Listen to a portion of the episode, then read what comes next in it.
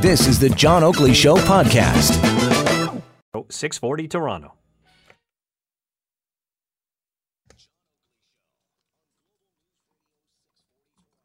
All right, here we go. It's hour three, and uh, I'll tell you, when you've got Dr. Eileen de Villa, the Chief Medical Officer of Health for Toronto, suggesting that nail salons and hairdressers are non essential, she may have to answer for that. Uh, in better times, boy, that could be almost a human rights complaint there. Stay, stay out of the hair salons. Don't get your nails done. Wow. Uh, now you know it's serious. Listen, not to uh, diminish the importance of that. It's just the social isolation she's talking about, whereas some people think it's business as usual or uh, it doesn't apply to them. Don't be so selfish, as she was reminding us, imploring us. And while it's only a recommendation, uh, I think you should take that under advisement. So, to reiterate, uh, we do find ourselves in this crisis. And uh, as I was suggesting earlier, we ought to treat it as though we're on a war footing and it's uh, not uncoincidental that uh, more than 60 doctors who have joined forces to sign a petition at change.org feel likewise. And the person who is responsible for putting this petition together is Dr. Melissa Yuan-Innes. And she's joined us on the line to uh, give us a sense for where they're. What they're wading into as frontline workers in this healthcare crisis. Doctor, it's good to have you on the Oakley Show. Good afternoon. Thanks so much for having me, John. Tell me about this petition now. Uh, what exactly is its mission statement here? So as a frontline healthcare worker, what I'm really worried about is having to treat people and having no protection myself.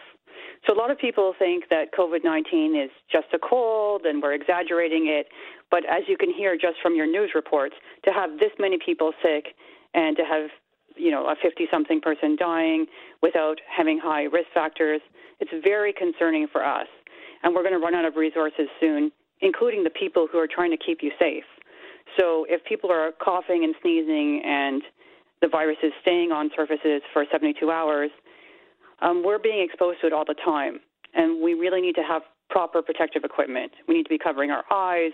We need to be covering our mouths with masks. And we need gloves. We need gowns. We need hoods. If you look at pictures from China, you can see them covered pretty much head to toe.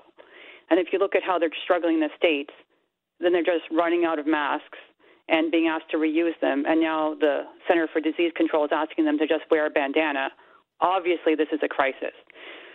So, yesterday I wrote a petition saying, please, Canada, we need to get on top of this. We have this very short window of time before we're in that same position.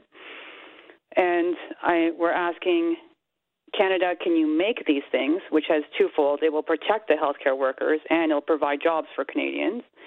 And then how can we safely reuse what we already have?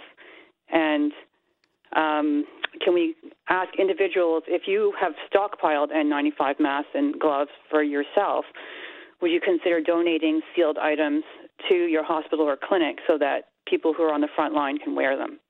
Right. And when you suggest that this is something like mounting a warlike effort, uh, again, if we use that analogy broadly, uh, your people, you, uh, on the front lines, like asking somebody to go out in the trenches uh, without a gun and ammunition, so we understand.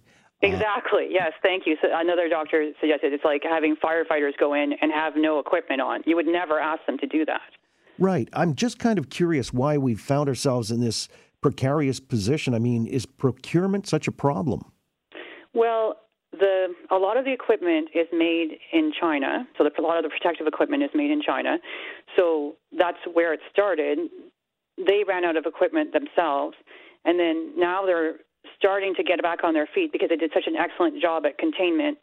But now they're prioritizing obviously their own country and region, and then the equipment is going to go to Italy and Spain and the places that are hit the hardest. So it's not coming to us. We can't count on them to save us in our petition, we do say, please, if we can buy some stock from China or anywhere else, we will do that. But if we can't, we really need to start at ground zero. And so there are people taking initiatives in London, for example, and trying to use 3D printers to make masks and um, calling on DuPont and 3M to get back to making these things that we used to make here. We uh-huh. used to be able to supply them ourselves and not rely on international shipping, which has been disrupted. Right. So we just need to get back to that so we can protect ourselves. As a quick aside, just last hour we had Anthony Furey on in one of our panels. Uh, he writes in The Sun, and he's just recently written about sending 16 tons of such equipment as you're citing to China. And yet, uh, we seem to have beggared our own, but uh, we'll leave that discussion for another day. As uh, far as procurement or uh, accessing, uh, getting these materials to the front line, such as yourself, uh, you're saying pull out all the stops, even repurposing factories. I know in the United States, in fact, the big automotive companies, Ford, GM, Fiat, Chrysler, are pivoting. They're switching their production lines to build ventilators. That's exactly what we need the ventilators, the tubing um, the suits that we need, the respirators, everything. You talked too about uh, releasing any stockpiled personal uh, protective equipment from the SARS epidemic. I thought that that had lapsed and uh, this stuff had expired and was ineffective. Is it? So it is expired, right? It's from 2003. But one of the other doctors raised the point that a lot of us would be willing to sign a waiver and just use that instead of nothing. Um, so right now, the big argument is the like we can't prove that it's airborne right now. So China treated it like it was in the air. I mean, there are studies showing it can last for three hours in the air. So they covered up their eyes and their mouths and you know their hair and everything that you would expect. And here they're saying, well, it, we know that it's droplet. We know that if it's on you, then that's dangerous. So just wear the regular surgical mask. Um, but then people's eyes and hair and so on are are unprotected.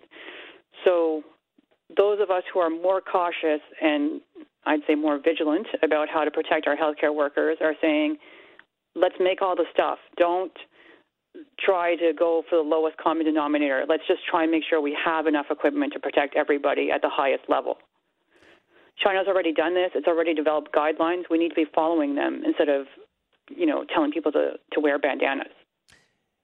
That's a curiosity. Boy, I don't know. Uh, I, am I'm, I'm glad you're here and uh, to tell us just how dire the situation has become. Dr. Melissa Yuan-Innes uh, has put a petition together with 60 other doctors, and uh, they're asking the government, anybody and everybody, you know, uh, all hands on deck here to help uh, in critical shortages of supplies and equipment, get them to the front lines to workers such as herself. How many people, by the way, have signed the petition now? It's just been a matter of hours or a day or so? About a day, and it's over 22,000. Right. Uh, so obviously the need is great, or it's uh, certainly striking a chord with uh, huge numbers of people. Have, have any of the frontline members that you know of uh, refused to work in these conditions or even quit? Not that I know of. Um, it hasn't come to that. Although I have to say that the doctors today just received notice from the the college saying that if we refuse to work because we're unprotected, then we'll be disciplined or you know that mm. sort of thing. That, that they're really trying to use the the stick against us. So um, we you know we feel like we're just being thrown into the fire. Can I ask uh, where you work specifically? I mean, and uh, in what capacity? Sure. I mainly work at the Glengarry Memorial Hospital, which is in Alexandria, Ontario, um, between Montreal and Ottawa. Right. No, I understand. Uh, all right. And so, uh, are you in that situation where you're actually confronting? I mean, I don't know the situation in Eastern Ontario. How many people have actually been uh, determined to be infected, uh, needing hospital care? Have any actually gone now uh, needing respiratory types of uh, equipment to to treat them? How's that situation playing out there? So we're lucky in my particular little rural area. It's not so bad. So we have two cases who were travel related and who are being isolated. That's what we want.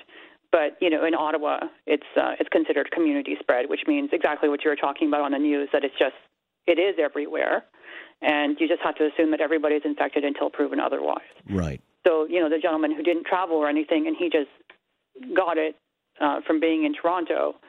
That's the biggest concern. It's just going from person to person. That is, and uh, the most recent death in Ontario was a 50 year somebody in their 50s from Milton, Ontario, uh, mm. who had underlying conditions, but nonetheless, it was because they say of community spread, which is like crossing the Rubicon. Now we get into that situation, and especially with asymptomatic people, nobody knows who's got it, who may be spreading it, and it may even be uh, within one's own household. Uh, a real predicament, but to the frontline workers, uh, every assistance is necessary. We get it. You know, the analogy of a firefighter without adequate equipment to go into a burning building uh, seems to apply here. So, is there anything else you'd like to add? I mean, this is on the governments, on industry, uh, all of these people, all of the above. Right. So we're, that's what we're asking government to do is like, please provide us with the equipment and also to individuals if you have some to donate it. But the main thing for the public is please stay home.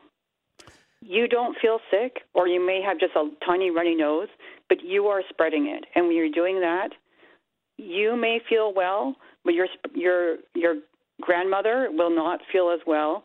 And unfortunately, healthcare workers have a much higher rate of infection and um, morbidity, like that we can die from it because we just keep getting exposed over and over again, you know, for hours at a time or days and weeks at a time. So you want us to stay healthy so we can take care of you. Please stay home and wash your hands because soap does kill the virus. So just keep yourself clean, keep your area clean, and don't go out. And certainly no hair or nail salons or anything like that. All right. Uh, from a healthcare professional, uh, imploring us again to do the things that we've been told to do uh, incessantly. It's that important, that critical, actually. Dr. Melissa Yuan-Innes uh, with change.org. Uh, can anybody go and sign that petition then, or is it just medical personnel? No, everybody, please. We want every single person. And thank you so much, everybody who signed it. Appreciate your time and good luck going forward. Thank you so much, John. You got it. Uh, we'll come back in a moment and get to uh, topics worthy of discussion for Pizzaville. Dial pound 3636 for takeout and delivery. I'll give you more details on that because uh, I want everybody to be assured that when it comes to the pizza being delivered, baked at 575 degrees, taken right out of the oven into the box, sealed, they give you every assurance it's not handled in any way, uh, shape, or form by individuals. So we'll get get to all of that and more with our panel, David Will, Stephen Holiday, in just a moment. Right now to the roads we go and a check of chopper traffic. Ari Rabinovich. Thanks for listening to the John Oakley Show podcast. Be sure to rate, review, and subscribe for free at Apple Podcasts, Google Podcasts, and anywhere else you get your on demand audio.